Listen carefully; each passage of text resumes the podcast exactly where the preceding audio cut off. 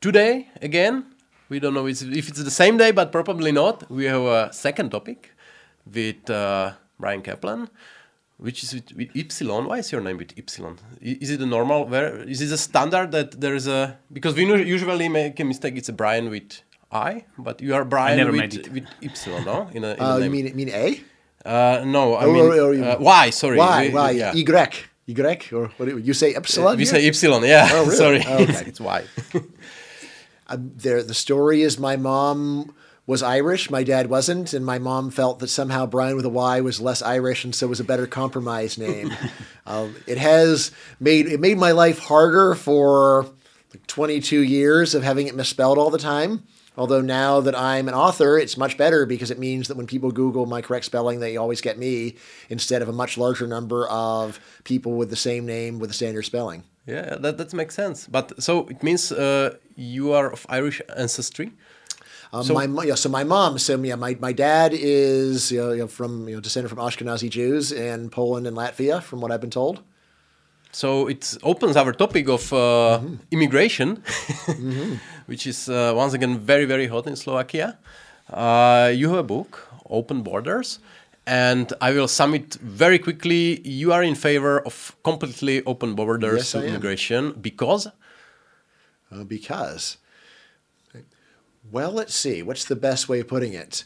I mean, two reasons. So, for, you know, first, I think that it should be the default unless we have some good reason not to.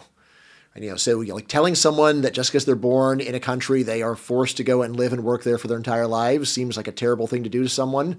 If you had a really good reason, like you would avoid a plague, then all right, fine. I guess that it's unfair, but we're going to do this. But more importantly, what I say is you know, not only is you know, migration restrictions the kind of thing that we need a really good reason for, but when we look at the social science, we actually see there's a fantastic reason against restricting migration because migration is actually overall really good for humanity, not just for the migrants, but for people around the world. The most important economic argument in favor of free migration is also one that hardly anyone ever makes, but I focus on it in the book. The most important uh, argument for migration is this when a human being moves from a poor country to a rich country, obviously their motive is to get a better job to make more money for themselves. But that's not the only effect. Why?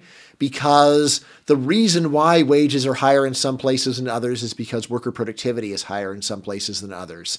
When a Mexican farmer moves to the United States, he doesn't just get a raise, he also produces a lot more food because US agribusiness is much more productive than Mexican traditional farming. Right. What this means is that moving people from poor countries, rich countries, doesn't just enrich the migrant, it enriches humanity by increasing human productivity. It doesn't just move people from one place to another, it actually increases total production. When people measure how much total production rises or would rise as a result of open borders, the estimates are astronomical, the largest estimated economic gains of any economic policy reform, at least since the collapse of communism, probably even larger than that, in fact. Right? And it comes down to this there's an enormous number of people want to move. At least a billion people on Earth would like to move to another country to work the gain per worker would normally be something like multiplying the productivity five times. So we're talking about, at minimum, taking a billion people and multiplying their productivity fivefold, which means is a, there's a gain of 4x of their current productivity to humanity. That is the fundamental economic case. Probably in the long run, you'd actually see even more migrants, which is why when people are doing the math, a very common round number answer is to say that open borders would double the production of humanity, right? It would double uh, GWP, gross world product, a statistic that we rarely discuss, but it's of course it would be if we did discuss it, it would be the biggest statistic of all because GWP adds the GDP of all countries. What we're talking about then is an opportunity to drastically, radically increase the production of the world by letting human talent move from places where its productivity is low to places where its productivity is high. Right? And uh, really, what I wind up saying is whatever the other effects of immigration are, I talk about those as well. These economic benefits are so massive that even if you were to go and accept very pessimistic views on the other effects of immigration, it's still a fantastic net idea overall. There is one but in my mind. Mm-hmm. Uh, Only one. That's e- you're, you're easy. one major, one major. Okay. Can do this all day. Can it be the case that a massive immigration into a country where the system enables them to produce more Mm-hmm. uh, wouldn't change the system itself and lower the productivity in the host country? Logically, it's absolutely possible.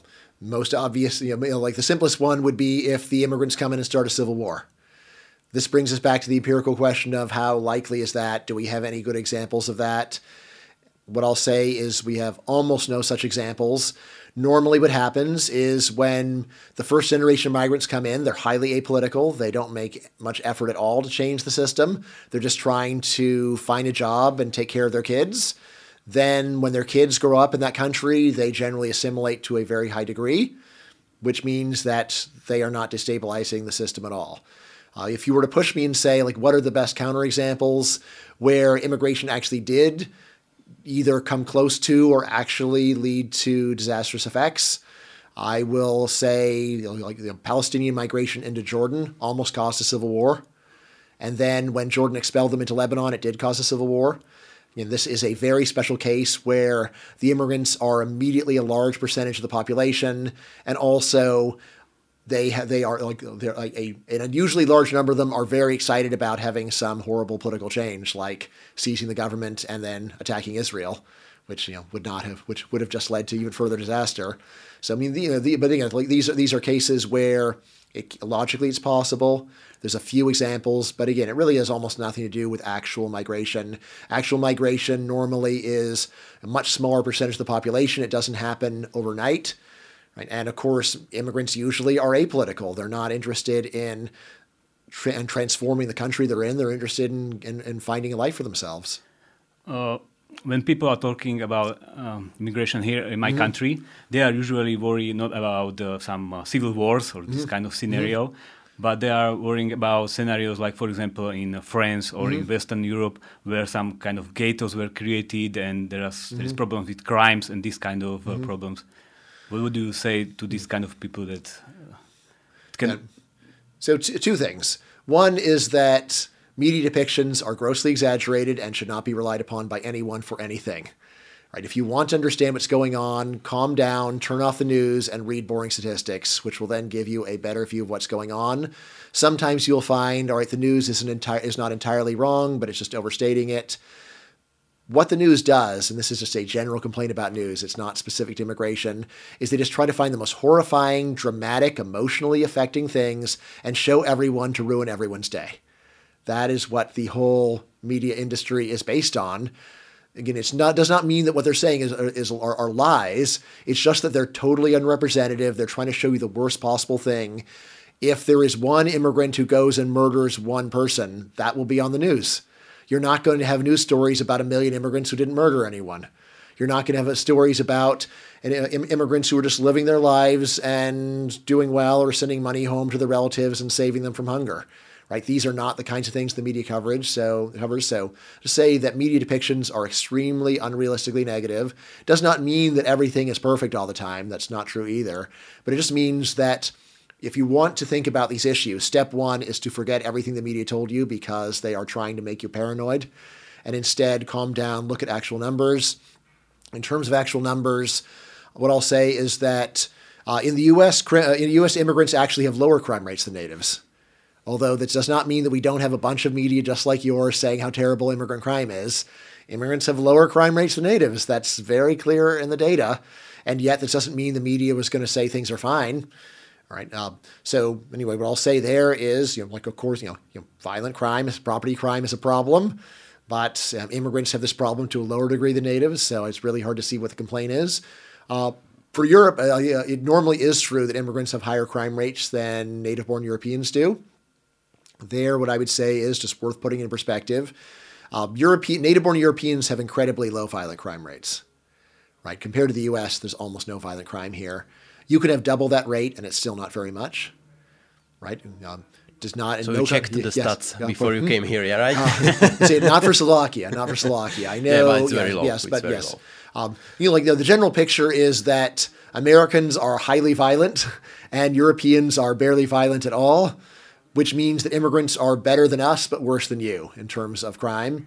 But again, like, like I say, the best thing to do is just to step back and say, yes, remember I was talking about doubling GWP, enormous economic benefits. If we just put a reasonable value on these losses from crime, then again, it's just it's just so small compared to the economic gains.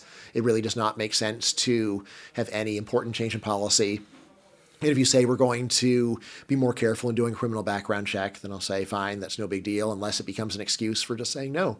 Then in terms of ghettos, um, this is one where, on the one hand, you can go and say, you know, like, you know, you know, immigrants don't want to work. On the other hand, you can say, well, the European welfare state makes it easy not to work.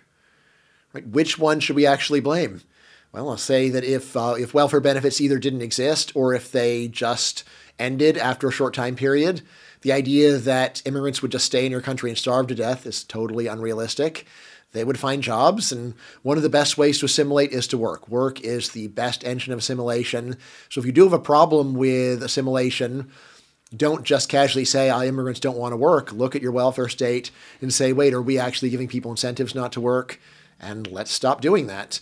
Which, again, does not mean even that you have to change your own welfare state. You could just say that non EU citizens have different eligibility for benefits. You can come to Slovakia to work. You can't come here to be a parasite off of taxpayers. I think, what, especially in Eastern Europe, what we see is that uh, people are extremely sensitive uh, to cultural differences. I mean, uh, six, five, six years ago, uh, there was an immigrant crisis uh, because of Syrian and Libyan immigrants and partly other African immigrants. And we are talking about maybe hundreds or low thousands uh, Yeah. trying to get to the Central Europe and to Slovakia, mostly only as a transitory country. And there was like huge backlash against against this. Now we have the Ukrainian crisis. Uh, within less than a month, 250,000 Ukrainians came to Slovakia. We, ha- we are 5 million country, so it's 5% of the uh, of our citizens in uh, 30 days. That's like what 15 millions in uh, United States within a month of Yeah. Mexicans or whoever. So it's, it's it's unprecedented number. Yet for now, uh, the Ukrainian refugees are completely welcome, well treated, and very well accepted in Slovakia. And what I believe, or how I read it, that the cultural difference that Ukrainians have a very similar language. There are many connections through works and mm-hmm. through families and friends.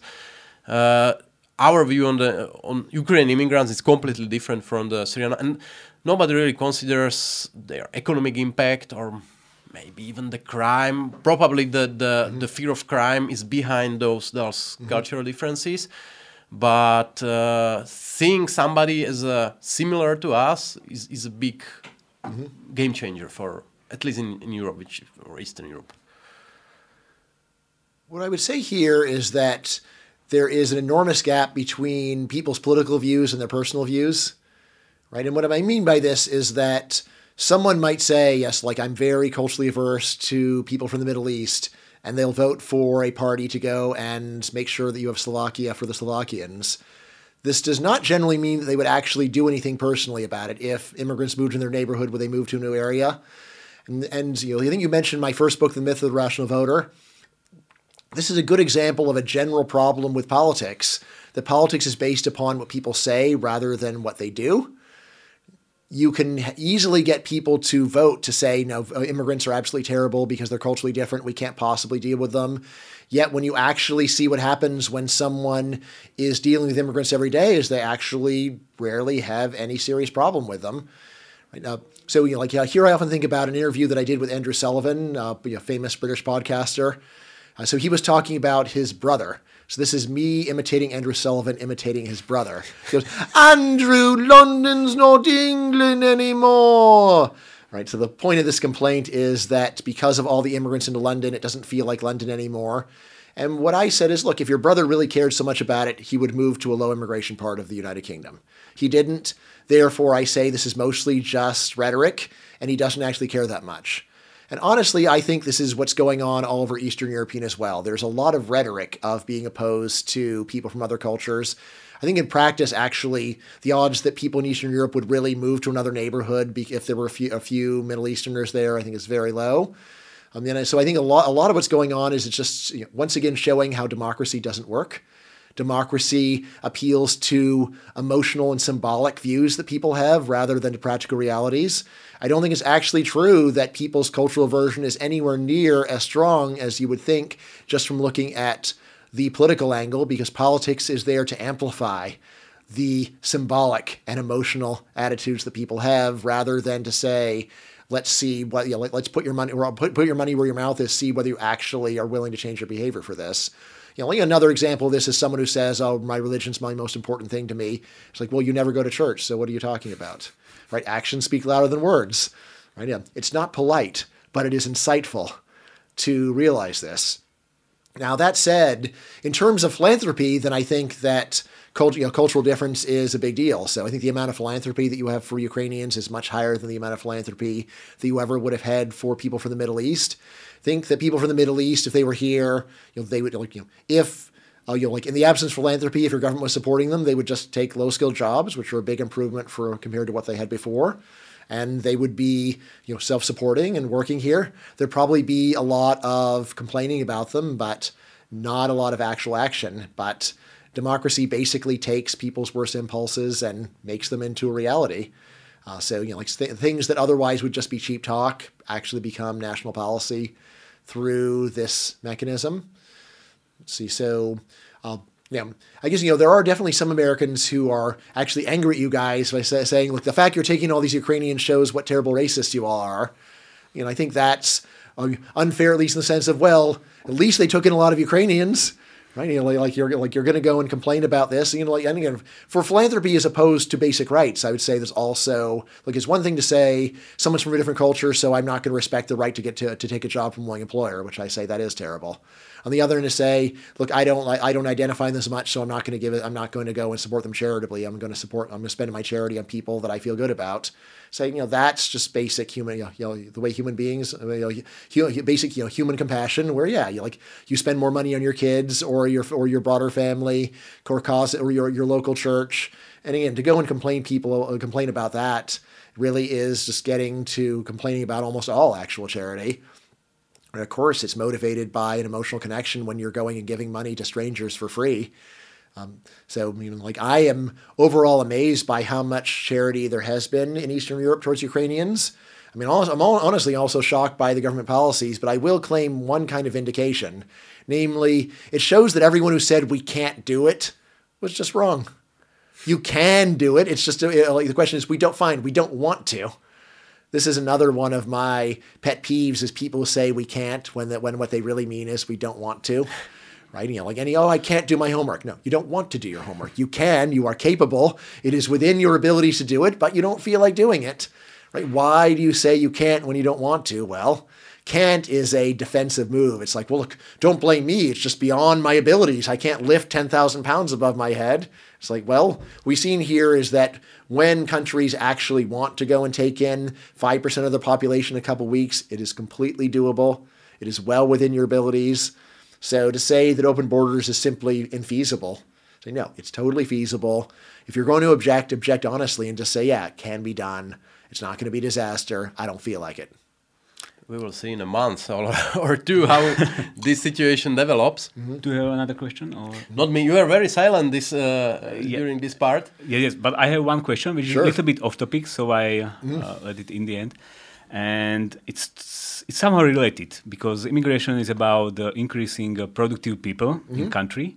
And there is uh, also another way how to increase productive people in the country. It's increasing fertility rate. Mm-hmm and it's a really big topic in Poland, which you visited, mm. and also oh, yeah. in Hungary. And also, our politicians in Slovakia want to increase this fertility rate, and they want to use some uh, subsidies and social programs for young family. So, I would like to know what's your stance on this uh, poli- mm-hmm. on this policy. You know, right. So, two things. So, as a social scientist, there's the question of do these policies even work? It's hard to judge this because normally countries only adopt pronatal policies when their birth rates are falling then you look at the birth rate and you say, oh, it kept falling, the policy didn't work. Well, maybe it would have fallen even faster if you hadn't had the policy. So it's actually hard. Uh, fortunately, there are actually a couple of very good experiments that I talk about in my book, Selfish Reasons to Have More Kids. What these experiments show very strongly is that pronatal policies do work. Uh, large financial incentives will actually lead to a uh, you know lead the birth rate to be a lot higher than it otherwise would be. In fact, the effect is so large that some that when we go and look at two things, we look at the responsiveness of childbearing with respect to policy and also estimates of the future taxes that a baby will eventually pay. When you put those two together, it looks like pronatal policies are the holy grail of tax policy. But I mean, these are policies that in the long run more than pay for themselves. The tax cut actually gives the government more taxes in the long run rather than less because the tax cut gives you more people, the more people pay more taxes, and therefore it pays off. In terms of what policies are wise here, you know, I think the best ones are ones where you give tax reductions for having kids rather than just paying equal equal amounts of money to everyone. This way, you particularly encourage people who are married couples who are going to be supporting their own kids. You also encourage higher birth rates among people who are statistically likely to pay a lot of taxes and to be high contributors. The policy in Hungary where if a woman has four kids, she pays no ta- no income taxes for the rest of her life. I think that's just about the ideal kind of policy. Because this is giving very strong incentives to high productivity women to have more kids which will statistically lead to the production of more high productivity kids who will be especially productive members of society. So I think that is an especially uh, good approach. But yeah, like you know, but generally, these kinds of policies probably do more than pay for themselves. Uh, it's worth pointing out that you know, so usually the responsiveness of married women to these policies is higher than unmarried women because, at least in the United States, uh, about 75% of births within marriage are planned, and about 75% of births outside of marriage are not planned. And there's higher responsiveness of incentives to uh, when, when you are planning versus when you're not planning. Um, so that's that's my quick version. Bryan Caplan has a, a, speech today at six, which you have missed because you are watching it after the speech. So we we will cut this short. Uh, so he has some time to prepare. Just to remind, uh, the Open Borders is also in a Czech version and we haven't mentioned it, but actually it's a comics. Yeah, so. Even your kids even, can read. Even, even, even if you yes. don't like to read, so it's a non-fiction graphic novel, and it's the only one that kids, uh, only one of my books that kids have ever stolen from their parents to read. So I'm very proud of that. I mean, it worked. I mean, I would say, like, I, it's very, I, I consider it very well researched and well documented. People who are world's leading research specialists have gotten value out of it, but so have their five year old kids. Everyone in that whole range can enjoy something out of this book. So we hope you read the book or at least check the pictures. Mm-hmm. And it was very nice having you here. Thank my, you very much. My pleasure. Thanks, thanks so much.